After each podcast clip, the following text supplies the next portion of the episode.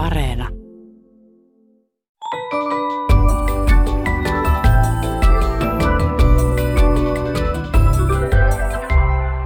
Hei, tämä on Aristoteleen kantapää, audiosyöte kielen ja todellisuuden väliseltä ei kenenkään maalta, ja minä olen Pasi Heikura. Tänään otamme selvää, ollaanko ruotsin, saksan ja englannin kielissä kuin kala vedessä, kun ihminen on omassa elementissään. Mukana tutkimuksessamme on myös muita eläinaiheisia kuvailmauksia ihmisestä, kuten vastarannan kiiski, ärtynyt kuin takapuoleen ammuttu karhu, perhosia vatsassa ja niin edelleen. Ruotsinkielisten eläinsanontojen vastaavana meillä on Janina Orlov, palkittu suomen ruotsalainen kääntäjä, joka on myös opettanut Turussa ja Tukholmassa venäjän kieltä ja kirjallisuutta, yleistä kirjallisuustiedettä ja lastenkirjallisuutta. Janina Orlov kääntää kirjallisuutta Venäjästä ja Suomesta ruotsiksi. Hän on muun muassa kääntänyt kaikki Sofi Oksasen romaanit ruotsin kielelle. Saksankielisen kielialueen eläimistöä hoitaa herra Dieter Hermann Smits. Hän on Tampereen yliopiston saksankielen lehtori ja kirjailija, joka muutti Reininmaalta Suomeen viime vuosisadalla.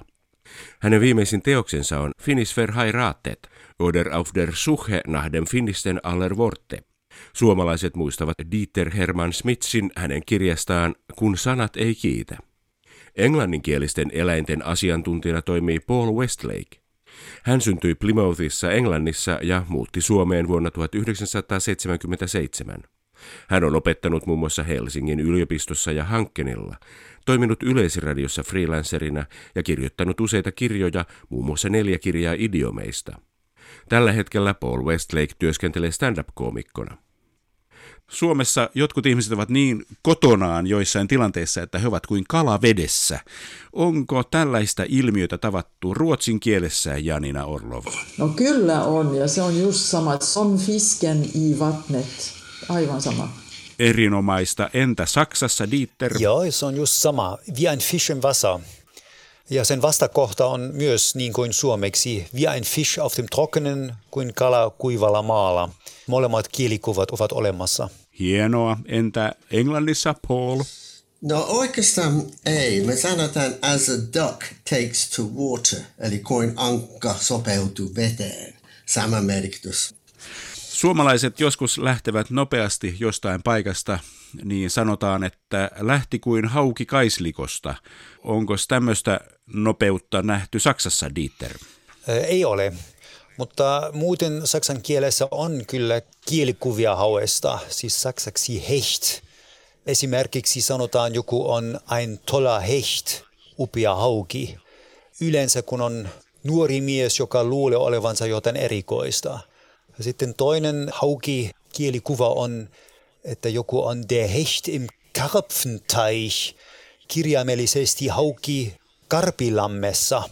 Ja tätä vertausta käytetään, kun joku aiheuttaa läheisilleen jatkuvaa sepinää. Esimerkiksi sellainen yliinnokas uusi pomo, joka ei jätä ikinä ketään rauhaan ja kaikki pelkäävät, että saa kohta kenkää hienoa, että haukea muistetaan.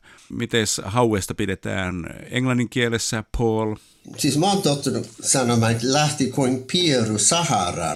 No me Englannissa meillä on äh, sellainen sanonta kuin took off like greased lightning, eli lähti kuin rasvattu salama.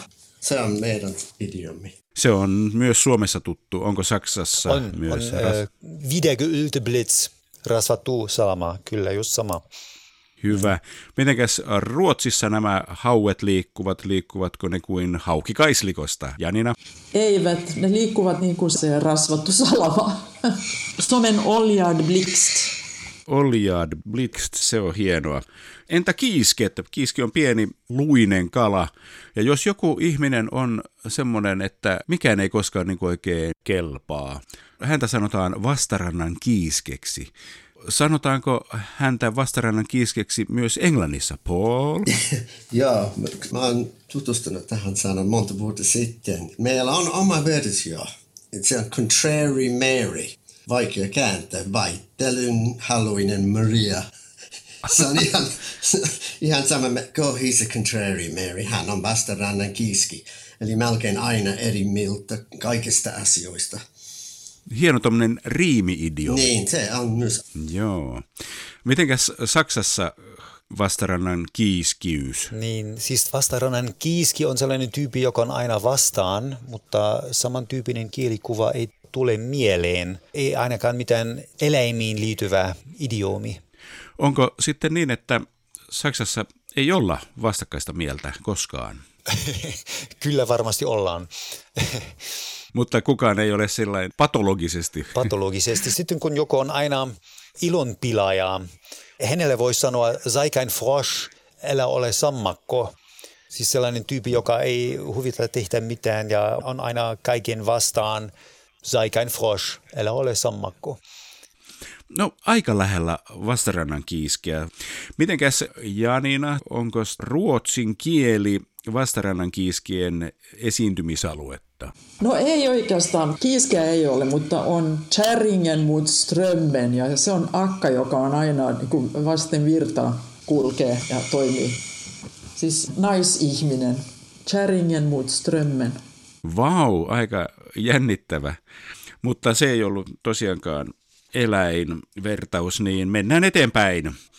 Mites jos joku ihminen on hävinnyt vaalit, mutta hän yrittää kääntää sen voitoksi ja hän käynnistää paljon hankkeita, jotka osoittaisivat, että hän voittaa nämä vaalit ja hän yrittää tämmöistä mahdotonta hanketta, niin Suomessa sanotaan, että ajaa käärmettä pyssyyn. Miten sanotaan Saksassa, Dieter? Ei tule nyt samantyyppistä idiomi mieleen, mutta vaikka ehkä nykynuoriso ei käytä enää niin vilkaasti fraaseja ja, ja idiomia, mitkä tulevat nimenomaan eläinten maailmasta. Kuitenkin monet haukuman nimet ovat edelleen käytössä ja, ja, ja siinä käytetään myös eläinten nimet. Voi puhua stura esel, jääräpäinen aasi. No niin, ihan ymmärrettävä suomenkin kielellä tämä idiomi. Joo. Entä Englannissa, Paul? No ei ole, jos mä ymmärsin oikein, se on Suomen kansan munuaisia taikoja. Eikö niin, ne ennen aikaa ne, ne laitoi niin kuin kyykärme Mutta mitä järkeä olisi ja... laittaa kyykärmettä pyssyyn? En tiedä.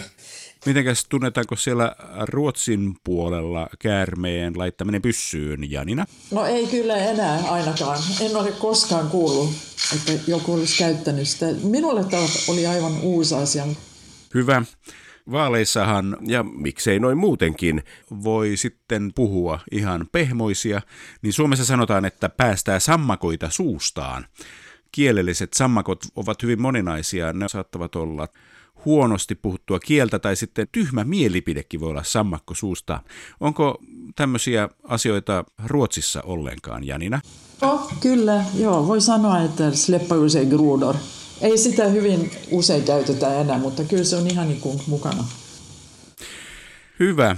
Sitten päästään metsän eläimiin. Jos jokin on hyvin keinuvaa, niin suomalaiset voivat sanoa, että sehän svengaa kuin hirvi. Svengaako Saksassa jokin asia kuin hirvi, Dieter? Kyllä, karhu. siis voi sanoa, hier ist der Bär los. Täällä on karhu irti tai hier tanzt der Bär. Täällä karhu tanssii. Ja se tarkoittaa, että jossain paikassa on sepinä ja siellä juhlitaan riomukkaasti. Ja se lienee niistä ajoista, kun sirkuksissa oli vielä tanssikarhuja. Aika mahtavaa, että täällä Suomessa karhu on vanha, pyhä villieläin ja sitten Saksassa siihen liittyy tämmöinen sirkuskarhu näkemys. Joo, loistavaa. Entä sitten Paul englannin kielessä? Ei, ei, ei, ei ole. Siis se on, koko juttu on tullut muistaakseni se viidakkokirjan elokuvasta, eikö niin? Se oli sellainen, I wanna be like you wanna be. Ja se oli käännetty Svenga kuin hirvi. Mä muistan sen. Eli me, en tiedä mikä ne alkuperäiset sanat olivat, mutta meillä ei ole termi, että svenga kuin hirvi. Onko hirvit muissa sanonnoissa vertauskuvana? En minä ainakin löytänyt mitään. Mitenkäs siellä Ruotsissa sitten svengaillaan, svengaillaanko kuin hirvet? No ei tosiaankaan. Tämä oli myös jännä juttu, tämä on uutta minulle. Svengaillaan nyt muuten vaan, mutta ei mitään tanssivia hirviä täällä. Harmi. Mutta ei mikään kieli ole täydellinen. Tota, mennäänpä sitten eteenpäin. Semmoinen pelokas ihminen voi olla Suomessa jänishousu. Onko Englannissa jänishousuja Paul. Scaredy cat, eli se on jänis, se on kissa. Pelästynyt kissa on jänishousu. No miten Saksassa ollaan pelästyneitä? Niin äh, Saksassa on jopa heti kaksi ilmausta. Se toinen on Angsthase, siis pelkojänis, ja toinen on Hasenfuß, jänisjalka. Todennäköisesti pelkästään sen takia, koska jänis on pelukas ja varovainen eläin. Joo.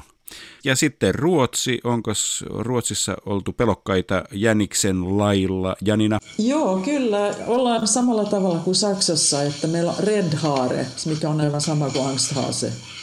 Ja se on niin kuin yksi sana, just tätä tarkoittaa. Pelästynyt jänis. Hyvä. Sitten kun on äkäinen ihminen, niin Suomessa voi olla äkäinen kuin takapuoleen ammuttu karhu. Äh, onko tällaista ilmiötä Paul Englannissa vai onko se niin kuin takapuoleen ammuttu kissa siellä? Ei, se, se on sama eläin, mutta mut eri oire. Et me sanotaan like a bear with a sore head, eli kuin karhu, jolla on päänsärky tai karhu kankkusessa. Et se on sama tarkoitus. Aika hyvä. Entä sitten Saksassa, Dieter? Öö, ei sitä käytetään kielikuva karhusta silloin, kun on joku aggressiivinen tyyppi. Mitä voisi sanoa silloin, kun joku käytäytyy huonosti, erityisesti liikenteessä, on, että joku ajaa kuin eine gesenkte Sau. Ja Sau on emosika ja gesenkt sengen tarkoittaa kärventää. Siis mitä tehdään kuumalla vedellä silloin, kun ö, sika teurastetaan. Ja jos se olisi ehkä vielä sattumalta hengessä, sitten se lähti tietysti pakoon panikissa. Siis erityisesti kun joku ajaa ylinopeudella, sanotaan fährt wie eine gesenkte Sau. Se ei ole täysin sama kuin tämä ekäinen kuin takapuoleen ammuttu karhu. Mutta aika persoonallinen ilmaus, kyllä. No mitenkäs Ruotsissa, onko siellä osuttu karhua takapuoleen? Janina? Ei, mutta ollaan kiusattu mehiläisiä, niin ihminen voi olla äkäinen kuin mehiläinen. Mulle tuli tästä emosikasta mieleen se, että jos joku ampaisee ja lähtee juoksemaan tai lähtee liikkeelle hyvin niin kuin nopeasti, ja sitä ehkä ajetaan takaa, niin sitten voi sanoa, että se liikkuu kuin skollad rotta, mikä on käristetty rotta. Käristetty rotta, huh huh. Siinä on kielikuvaa kyllin. Mennään sitten kotieläimien puolelle. Terve kuin pukki. Pukkihan on urosvuohi. Ollaanko Ruotsissa näin terveitä, Janina? Voi olla, mutta täällä ollaan myös terve kuin pähkinän sydän. Frisk som en nötkärna. Sitä käytetään kyllä enemmän kuin mitä pukkia. Pähkinän sydän. Aika kiinnostava ajatus. Miten Saksassa suhtaudutaan pukkien terveyteen, Dieter? Silloin sanotaan oikeastaan gesund wie ein Pferd, siis terve kuin hevonen. Ja pukki nähdään yleensä voimakkaana eläimenä. Yleensä ehkä ajateltu niin, että se on kiimainen ja himukas. Siis aika yleinen on tämä Gaila Bock, himukas pukki. Ja se voi olla haukuman nimi miehille. Tuttu vertauskuva myös Suomesta. Entä sitten Englannissa, Paul, ollaanko terveitä kuin pukki? Terve kuin Teemu Pukki, sanotaan. ei, ei sanota. Meillä on oma versio, as fit, as a fiddle, eli terve kuin viulu. Eli taas se allitteraatio, fa, fa, vaikka se on outo käsite. Joo, kyllä. Mutta timmissä kunnossa kuitenkin. Niin, hyvässä kunnossa. Kun Suomessa sitten lähdetään suurin toivein pois kotoa, hahmotellaan vaikka suurta tulevaisuutta ja kaikkea tällaista, mutta sitten kun realismi iskeekin takaisin ja pitää palata häntä koipien välissä kotiin, sanotaan joskus, että routa porsaan kotiin ajaa. Ajaako routa porsaan kotiin Saksassa, Dieter? Ei, ei valitettavasti sellainen kielikuva ei ole olemassa, ei ainakaan tietääkseni. Entä Englannissa, Paul? No, meillä on jotakin, joka on aika lähellä. Hunger drives the wolf out of the woods, eli nälkä ajaa suden metsästä. Eli se on aika lähellä. Ei olisi ihan sama, mutta se on lähin. No mitäs on Ruotsissa tämmöisessä tilanteessa otettu esiin, Janina? Joo, Tota, ei porsasta, mutta on olemassa sellainen sanonta, missä koira on mukana. Mä en nyt muista sitä sanan tarkasti. Ja mä en ole koskaan kuullut sen puhuttamaan, että mä löysin sen sanakirjasta. Ja se kuulostaa aika äh, teennäiseltä, että sanoisin ei ole. Selvä. Entäs sitten, kun puhuu sekavaa puhetta, kuulija ei saa siitä selvää, niin suomalainen sanoo helposti, että se on sian saksaa. Mitäs, onko Janina Ruotsissa sian saksa tunnettu kieli? ei sitä ole olemassa täällä. Et jos täällä joku puhuu sillä tavalla, niin sitten sanotaan, että se on ruutvelska, mikä on jokain niin kuin juuren jotain sekannusta. Ja se on niin kuin aika ihmillinen sana sinänsä. Se on ruutvelska, mutta mitään saksaa ei puhuta. Ruutvelska on hauska sana sillä, että siitä tulee mieleen niin kuin engelska tai tämmöinen joku kieli. Se on totta, kyllä. No mitenkäs siellä Englannissa sitten siansaksa sujuu, Paul? Double Dutch, eli kaksoishollantia. se, on, se oli semmoinen vanha sanonta, varmaan uh, 300 vuotta vanha ainakin. Englantilaiset merimiehet aina puhuu hollantalaisesta. Eli hollantia oli vaikea niille. Niin se on kaksinkertaisesti vaikeampaa ymmärtää, mitä toi tyyppi sanoo. Double Dutch. Aika hyvä. No mites Dieter, onko tämä Siansaksa tuttua teillä Saksassa? Ei ole ja se oli aikoinaan minulle huvittavaa, että Suomessa käytetään nimenomaan ilmausta Siansaksa silloin, kun jotain on sekavasti tai epäselvästi sanottu. Saksankielinen vastine on kai sama kuin ruotsiksi. Sanotaan Kauderwelsch. Welch on hyperonyymi, siis yläkäsite romanisista kielistä. Ja sellaista käytetään edelleen esimerkiksi Saksan Sveitsissä, niistä alueista, missä puhutaan Ranska ja Italiaa. Ja silloin ehkä pikkusen pejoratiivinen, siis negatiivinen sävy. Ja se ensimmäinen osa kauda, mistä se tulee, se on vähän epävarma. Saata olla, että se tulee sanasta gakon, mikä tarkoittaa kotkottaa, kaudavelch. Hyvä. Suomessa on tapana etenkin politiikassa niin, että tehdään lehmänkauppoja. Se on vähän ehkä semmoista sulle ja mulle kaupantekoa. Onko tällainen kaupanteon malli tuttua englanninkielen puhujille, Paul? Horse trading. Se on hyvin vanha sanonta. Hevoskauppa, ei lehmän. Se oli paljon arvokampi ennen aika hevoskauppa kuin lehmän. Joo, ymmärrän tuon hyvin. Entä Saksassa, Dieter? Se on just sama. Siis puhutaan kuuhandelista, kuuhandel, lehmän kauppa. Mahtavaa. Entä Janina siellä Ruotsissa? No täällä on aivan sama kuin Suomessa ja Saksassa, kuuhandel. Ehkä se lehmänkauppojen tekeminen levisi Hansakaupan myötä tänne Itämeren alueelle. Kun otetaan vakavasti jokin asia, vaikeakin asia esille, niin Suomessa nostetaan kissa pöydälle – Onko tämmöistä touhua tehty Saksassa koskaan, Dieter?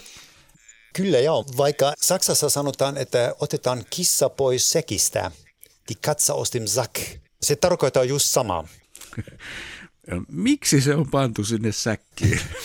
ähm, joo, se tulee ehkä siitä, että toinen sanonta on die Katze im Sack kaufen, siis ostaa kissa sekissä. Ja se oli kai ennen vanha niin, että jos joku haluaa huijata torilla ja ähm, laita sitten kissan sekkiin, vaikka on luvattu, että siinä on porsas tai, tai kana. Ja sitten kun on huijattu ja joku ei tarkista, mitä hän on ostanut, se on ostanut kissan sekissä.